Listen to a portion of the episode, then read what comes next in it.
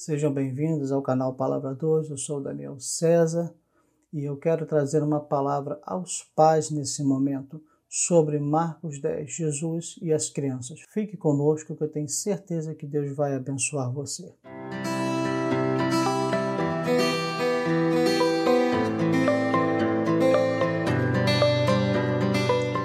Marcos 10, no versículo 13, começa dizendo assim: Alguns traziam crianças a Jesus para que ele tocasse nelas, mas os discípulos os repreendiam. Quando Jesus viu isso, ficou indignado e lhes disse: Deixem vir as minhas crianças, não as impeçam, pois o reino de Deus pertence aos que são semelhantes a elas. A gente está acostumado nesse texto a olhar sempre para fora. O que as pessoas estão fazendo para impedir nossos filhos, as crianças, os filhos das outras pessoas a encontrarem Jesus? O que eles estão fazendo? O que a igreja pode estar fazendo? O que os líderes estão fazendo? O que o pastor está fazendo? O que a igreja não está fazendo no sentido de eu quero um cultinho, porque meu filho precisa de um culto X, com tal. Aí já começa a criar já um... lá em Sião, por exemplo, cada um chega, né? Cada igreja tem a sua métrica, tem a sua forma, tem a sua identidade. E às vezes eles chegam exigindo coisas do cultinho. Já vi pessoas que foram visitar a igreja exigindo coisas até que são muito periféricas, são apenas adereços. Mas chegam lá cobrando, né, para dizer assim: vocês têm que tratar as crianças bem. Mas hoje eu quero trazer uma outra perspectiva para você. Uma perspectiva rápida, uma conversa rápida de pais que impedem, sim, pais que estão impedindo seus filhos de encontrarem Jesus. E nessa versão diz: Jesus estava indignado com isso. E talvez Jesus esteja indignado com alguns pais. Pais que não têm uma regularidade na igreja. Pais que ensinam os seus filhos a não terem uma regularidade no seu relacionamento com Deus, mais até do que igreja. Pais que o evangelho já está plantado no coração, não muito bem plantado, a raiz não está muito profunda, porque se a raiz estivesse profunda do evangelho, não fariam isso. Mas por algum motivo a raiz ficou meio rasa e já está bom conhecer a Deus, conhecer os seus mandamentos, e na igreja de vez em quando já está bom.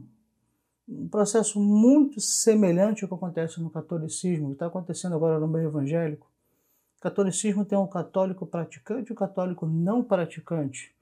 Não existe isso. Ou você é católico ou você não é católico. Não existe praticante ou não praticante.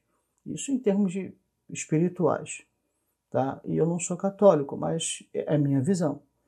Agora nós estamos criando o evangélico não praticante. O praticante não praticante. O que é o evangélico não praticante? Aquele que vai na igreja quando der, quando sobra tempo, quando está afim, quando acorda e resolve que agora, hoje eu vou na igreja. Aquele evangélico que vai até na igreja, mas ele vai na igreja domingo e de segunda a sábado ele vive uma vida como se não fosse evangélico dentro de casa, trazendo tudo aquilo que não agrada a Deus, trazendo tudo aquilo que não faz a pessoa crescer, que não contribui, que não edifica para o seu lar, e vivendo aquilo. E isso é transmitido para os seus filhos. Nós temos que entender que tudo o que nós fazemos como pais será imitado pelos nossos filhos. Já falei num vídeo aqui que a primeira aprendizagem é a imitação. Nossos filhos vão nos imitar no caráter, vão nos imitar nas atitudes e vão nos imitar também na questão espiritual. Então hoje sim, tem pais evangélicos que estão impedindo seus filhos de encontrar Jesus porque eles acham que encontrar Jesus está bom, conceitos gerais de Jesus.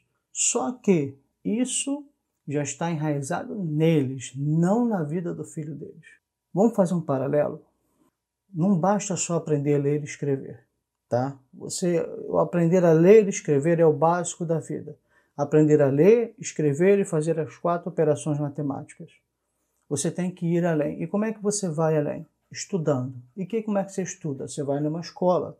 E na escola você tem uma obrigação. Você tem que ir todos os dias da semana. Às vezes até um finalzinho de semana tem que pegar alguma coisa especial.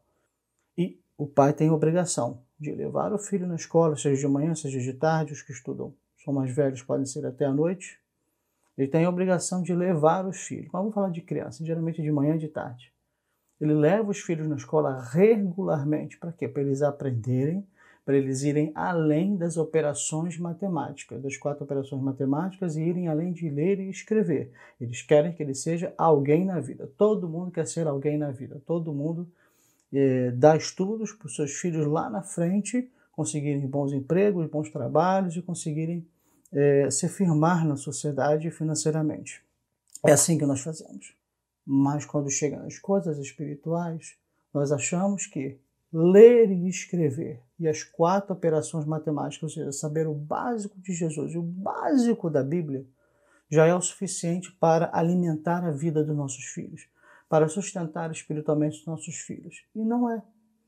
E como é que a gente pode dar apenas as 4 operações matemáticas e apenas ler e escrever? Como é que a gente pode ser negligente na área espiritual dos nossos filhos e não fazer o crescimento? E interessante é que na área dos estudos nós levamos regularmente, mas quando chega nas coisas espirituais nós levamos quando dá, quando pode, quando queremos. E qual é a consequência disso? Nossos filhos não criarão relacionamentos sólidos com o Senhor. Relacionamentos que podemos comparar na Bíblia como relacionamentos firmados na rocha. Um dia nós vamos falar sobre isso, talvez semana que vem, talvez num vídeo mais à frente, sobre como eu tenho visto pais que estão preocupados apenas com o agora na sua vida material, na sua vida espiritual, e não olhando para os seus filhos. Qual é o começo de um relacionamento dos seus filhos com o Senhor? Alegrei-me quando me disseram, vamos à casa do Senhor. Regularidade. A vida está muito ocupada para muita gente que não está trazendo regularidade em vir à casa do Senhor. Para você não pode fazer nenhuma diferença. Faz. É uma mentira. Mas você acha que não faz. Mas vai fazer para os seus filhos toda a diferença. Mas parece que tem pais que não estão se importando mais com isso. Não estão se importando do relacionamento dos seus filhos com o Senhor, como será esse futuro.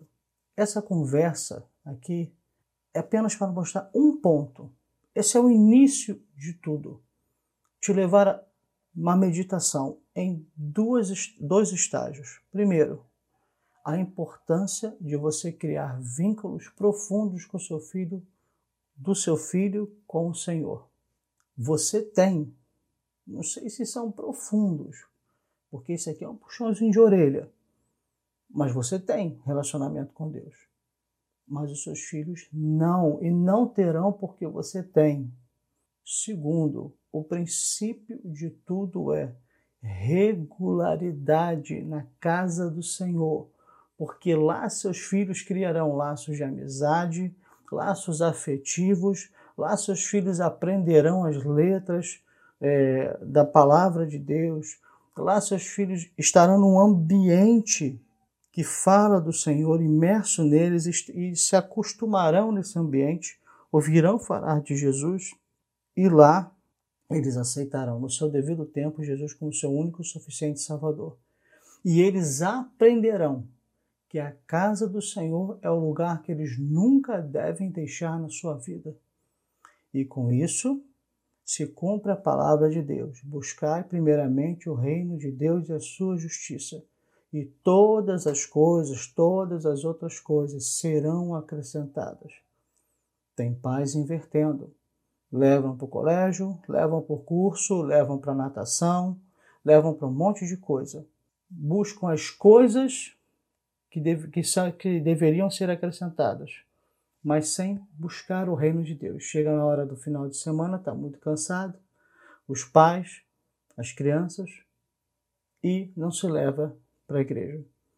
Eu creio que o melhor dos mundos seria uma vez por semana, pelo menos, e domingo ao Senhor.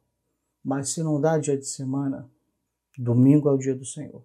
Não importa, sol, chuva, cansaço, fome, domingo, dia do Senhor. Esse é o mínimo. Domingo, o dia do Senhor.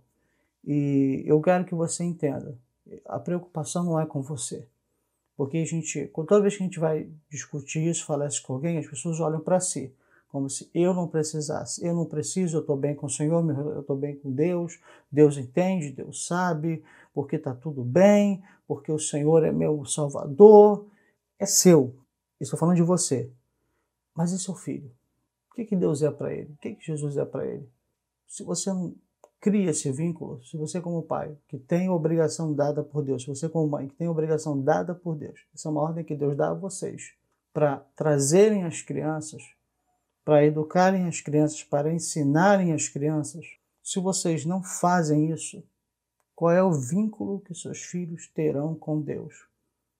Passarão seus filhos pela cruz do Calvário, aceitarão Jesus como seu único e suficiente Salvador, terão uma vida agarrada com Ele. Você cumprirá na sua casa e na vida dos seus filhos o que diz a palavra de Deus, buscar primeiramente o reino de Deus e as outras coisas, incluindo um bom salário, um bom emprego, uma boa vida na sociedade, serão acrescentadas por Ele. Pense nisso, medite nisso e Deus te abençoe.